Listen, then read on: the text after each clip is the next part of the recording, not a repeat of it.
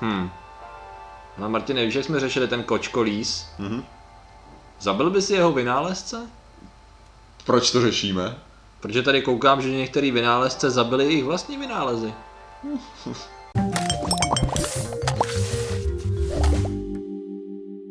Zdravím lidi, já jsem Martin Rota a tohle je Patrik Kořenář. A co dneska řešíme? Dneska řešíme vynálezce, které zahubily jejich vlastní vynálezy.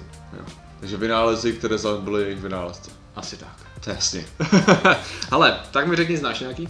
Já přemýšlím právě o tom, jako jestli, víš co, tak letadlo, to, Můžeme to- můžeme to- Zabilo letadlo, Teslu taky nezabili blesky. Mm, můžeme to trochu rozšířit i na jakoby Mhm. ne konkrétní uh, zabití jakoby v tom Jo. momentu, jo. To znamená, že třeba když někdo něco objevil a zjistil, že když to objevoval, tak ho to zabil. Jo, počká, takže OK, takže Marie Curie myslíš třeba? Přesně to myslím, ano tak. jo, jo. Co nám jsi schopný říct o Marie Curie a co objevila?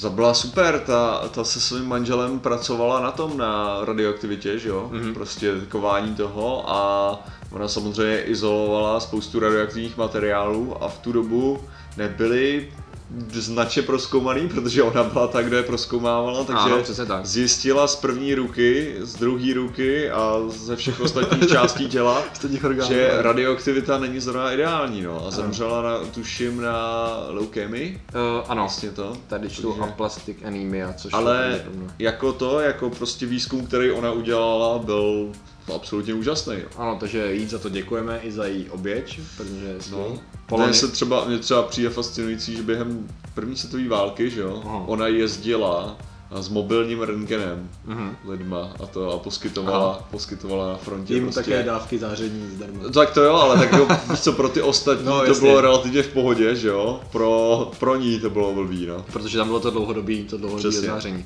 Co se týče třeba toho radioaktivního ozáření, tak i pár lidí, kteří spolupracovali na výrobě atomové bomby, tak ty měli stejný problém, protože i v té době, když se tak nějak vědělo, že radioaktivita škodí, tak ty lidi s tím pracovali tak intenzivně, ještě nebyli dobře chráněni, to znamená, že Tak jako oni, oni taky po, pracovali s experimentálníma množstvíma a s experimentálním, že jo, přece, přece jenom plutonium neexistovalo před druhou světovou válkou, že. Mhm, jo. Jakože vlastně plutonium bylo vytvořený až během, no teďka si nejsem jistý přesně tím obdobím, ale mělo by to být, že až, až vlastně až vlastně v Los Alamos na tom dělali Mhm. a tam to vytvořili. Dělali. Já si jenom totiž nejsem jistý, jestli to náhodou nevytvořili při něčem jiném v hodně malém množství, což je Mhm. možný, ale jakože Zjistíme, ve, ve větším množství, ve větším množství to rozhodně existovalo až během druhé světové války a po druhé světové válce. Takže tady ty věci to, eh, věci to odnesly. Harry Delian, třeba jestli to čtu správně, ale musím, musím, Louis Slotin. to, je úplně, to je úplně mimo, ale kde já vím, kde já použiju tuhle tu historku. Super knížka Shirley You're Joking Mr. Feynman Aha. od fyzika Richarda Feynmana, tak tam on vlastně mluvil o tom svým, když, byl, když mu bylo 26, tak právě dělal Los Alamos Mhm. na, na atomové bombě. A jedna z věcí, že tam měli prostě, na to, aby testovali věci s plutoniem, Mhm. tak tam měli spoustu různých prvků dostali, aby toto. A jeden z prvků, co dostali, tak bylo zlato. Mhm. Z Fort Knoxu prostě dostali kus zlata, Mhm. aby s tím dělali tam hovadiny nebo to. A že když zrovna tam, blu- když se bavil s reportérem, Richard Feynman v nějakém tom, oni stáli v té místnosti, kde bylo prostě na piedestalu, takový pultíko hezky tam daný to plutonium, prostě, Aha. tam prostě oni ho takhle měli. A ten reportér jen tak, víš co, si tak kope, víš co, do, víš co, prostě jako když se bavíš, jo, tak děláš, No. děláš různé věci, buď si s něčím hraješ, nebo to. Ale on se takhle kopal do zarážky do dveří a ta Hmm. zarážka do dveří byla zlato, co tam měli. Oni tam prostě vzali ten kus zlata, který tam byl a použili ho jako zarážku do dveří, Ok. kvůli tomu, aby jako naznačili, jak moc cenější je to plutonium, víš co, který v tu dobu neexistovalo, že jo, Cool, jako, cool. že, že vytvořený prvek a to, takže samozřejmě že zarážka dveří bude kus zlata, že Jasně, jo. jasně, jasně. No, Tak tak to je tak- hustý. No tak no. no. teď se dostaneme teda k těm, jako tady to bylo spíš jakoby objevení Jo, jo, jakoby procesů, ale těm konkrétním vynálezům, jo. tak třeba co se týče automo- automobilového průmyslu, jo. tak sice eh, nemám tady člověka, který by vynalezl nějaký první automobil nebo takhle, ale byl jeho dost zásadním pionýrem, jmenoval se Fred Diesenberg, Jo, takže byl to, byl to průkopník automobilového průmyslu a ten se právě zabil při vysoké rychlosti, to bude možná jedna z prvních automobilové, am- smrtelných automobilových nehod tady toho typu, že jo. Při vysoké rychlosti, Při kolika 25 Já si km hodině. to víc nějak nejezdili ty auta. Tam šlo prostě o to, že myslím, že to byla chyba nějak kola, prostě on Jo. blbě spadnul a jako ani to nemuselo být tím, že Aha, to- takhle, takže fakt No. to nebyla velká rychlost. Nebyla to extrémně velká rychlost. A tady mám dalšího člověka, který byl zaměstnancem General Electric a ten zase pracoval na motocyklech, jo, Mhm, elektrických teda. Eh, Teda respektive na nových způsobech, jak motorizovat prostě bicykly, Jo. aby byly z toho motorky, no a ten se jako blázen zabil na motorce, že jo. Jasně, to znamená, takže- že při testu, je, tady u těch vynálezů, tam je většina z nich společný, že často to bylo, já otestuju svoji skvělou věc, Jo, jo. bude fungovat a všichni říkají, nebláznit jo, nemáš to promyšlený, jasně, že mám, buďte v klidu, hotovo. Ale, Eh, ale víš co, ono se stačí koukat na Colina Farze, jestli znáš, No. na, na YouTube. No. Colin Farze, tak ten dělá takový ty, ty vynálezy, víš co, z různých filmových těch. Aha. A tam přesně vidíš, jo, jak se, jak se tyhle ty lidi můžou zabít, jo, Jo. perfektně. Že ty jako jenom čekáš, kdy jako se objeví to, to video, víš co, na tom, na tom jeho kanále, prostě to je jenom černý, víš co, udělaný pravděpodobně v Movie Makeru, který prostě bude říkat, a Colin Farze zemřel, víš co, Jo, při jo. testování svýho, říká, jasně. dělal novou věc, umřel přitom. No jasně, tak tady jako co se týče auta, tady mám posledního Francise Edgara Stanleyho, který teda um, ten řídil auto, jestli se nemýlím, parní ještě, jedno z takových těch prvních Aha. prototypů. A problém byl ten, že mu teda naboural dohromady dřeva, akorát tam se teda neví, on dostal ten uh, heart attack, to znamená Jo, infarkt. infarkt. Akorát tady se neví, jestli dostal infarkt a díky tomu naboural, Jo. anebo jestli naboural a díky tomu dostal infarkt, každopádně to asi nebyla žádná hrůzná nehoda, prostě to bylo vlastně to pokata, pokata, pokata, buc. Přesně tak. Takže No. předpokládal spíš, že to bylo ha, tak nějak. pak je to, pak je to. Eh, je to dost možný. A pak jsem se přesunul k těm uh, leteckým, jo? Uh, ha, leteckým často haváriím, protože některý sahají dost zpátky do minulosti, jo? Jo. Tady je jistý Ismail ibn Hamad al-Javari, Aha. jo, který uh, zemřel někdy mezi lety 1003 a 1010, to přesně samozřejmě se neví, protože to je tisíc let zpátky. Jasně. A on právě, uh, on to byl teda uh, kazašský turek, tady co koukám, což je zajímavý, což je zajímavý spojení. Ale každopádně on si vytvořil něco si jako dva sety dřevěných křídel, nějaký jednoduchý plátno a skočil z mešity. Eh, Z, eh, z minaretu. No, takže samozřejmě vzhledem tomu, že před tisíci lety nebyla ještě aerodynamika dostatečně pokročila, tak dopadl tak, jak dopadl. Sice tvrdě, To víš co to je, takže leap of fate prostě udělal, tak říkáš, nějak. skok své víry. Uh, tak nějak. Um, no. Každopádně tak, pak tady byli průkopníci, kteří už fakt jako to měli tak nějak částečně vymyšlený. Eh, Tady eh, asi toho znáš, to se jmenuje Otto Lilienthal, to byl takový, on má takový slavný fotky, on měl takový jakoby natřásanou letecký stroj, který byl z leh, lehoučkej z plátna a vlastně to byly neúplně křídla, taková částečně křídla a Jo. částečně už nějaký stroj, kde on jakoby se spouštěl z kopců a fakt to fungovalo jako nějaký glide, jako nějaký Jo. prostě křídlo, který trochu nadnášelo. S tím, že teda samozřejmě při eh, jednom testu z těch to křídlo prostě nefungovalo Povolilo. tak, jak mělo a on, a on zhynul. To je tady i u testování lidí, kteří testovali padák, to byl, to byl Švec, který si ušel padák a vylezl na Eiffelovku. Na minaret. Na minaret ne, vylez na Eiffelovku s tím, že oni mu to nechtěli dovolit, Aha. ale on říkal všem, počítej v klidu, já to budu testovat jenom na figuríně. jo, A vidím, jak nahoru vylez a řekl si, teď budu nejslavnější člověk, který vyrobil padák. Ne, no, nebyl asi úplně. No jako, jako byl, jako jak se to vezme. no. A to, je- to, to, je právě ta sranda těchto těch těch, že, že prostě v nějakém tom bodě máš toho, jako, to, že jsi největší frajer anebo největší debil, jo, vyloženě jenom závisí na tom, jestli uspěješ nebo neuspěješ, Že to připomíná ten úvodní scénu z Kikes, jestli Jo, ale, jako... ale že tam máš takovej ten prostě, jak bych to řekl, že teďka, kdyby, kdyby mu to vyšlo, jo, tak by tohle byl člověk, u který by všichni říkali, tomu taky nikdo nevěřil. Jo, a on jo, tam jo. přišel a ukázal jim, jak to je, víš co, jako že to... Přesně, no. Víš co, že jsem právě takový, že jsi takový toho stavu, že potom ti lidi říkají jako, neposlouchej ty, co ti říkají, Jo. jako, že, že to nezvládneš, nebo že to nemáš takhle riskovat. Tyhle ty lidi šli a riskovali Jo. a dokázali to. No a tady máš ty lidi, co šli do a umřeli Mně se, mně se líbí, jak tady ty jako určitý smrti jsou způsobem jako naprosto jasná příčina důsledek. Prostě padák, pád, měl zpomalit, nespomalil, zhynul. Jasně. Ale tady jsem narazil na věc, která mi skoro částečně přijde, že sem nepatří, ale přesto.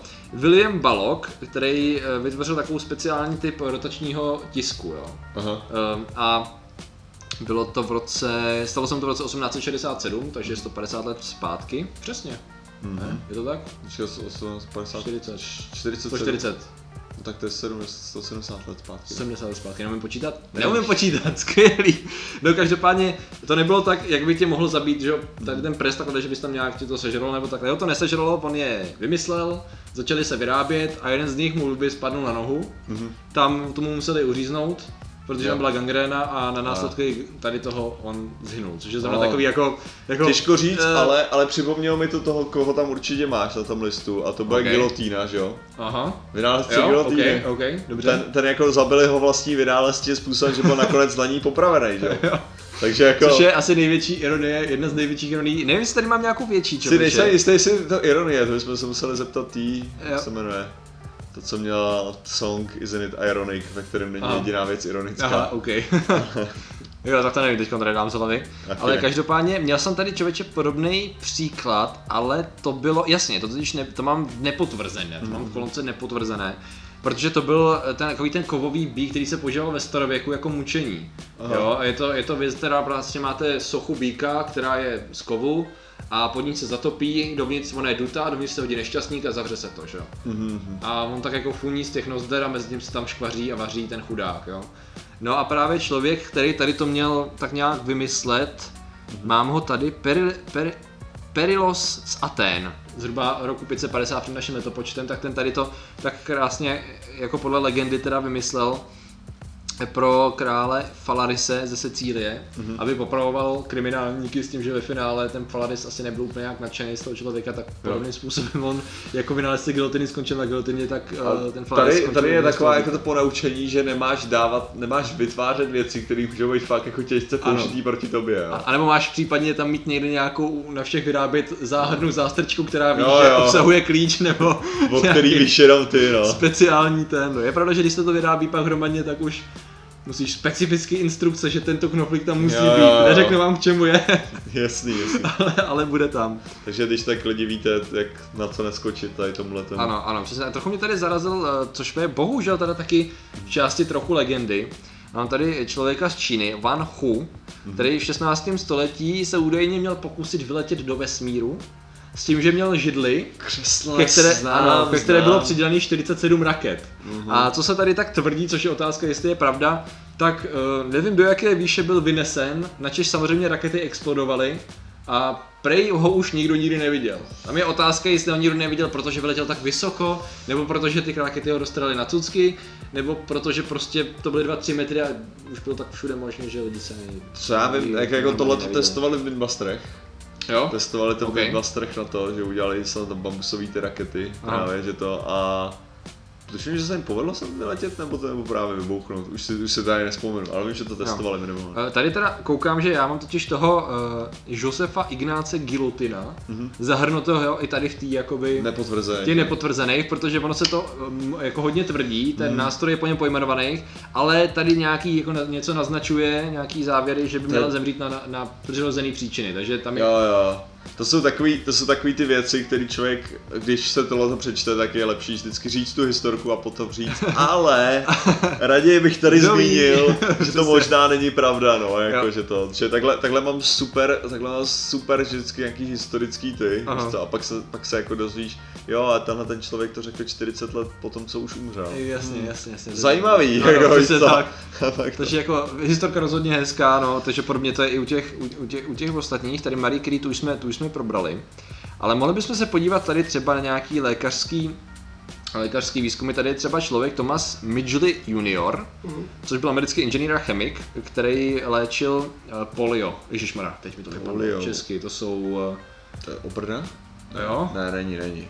OK, Uh, musíme tady udělat rychlej research na to, nejsou to, ne, než to, Prostě to, to otevřeš, ne polio ani náhodou není.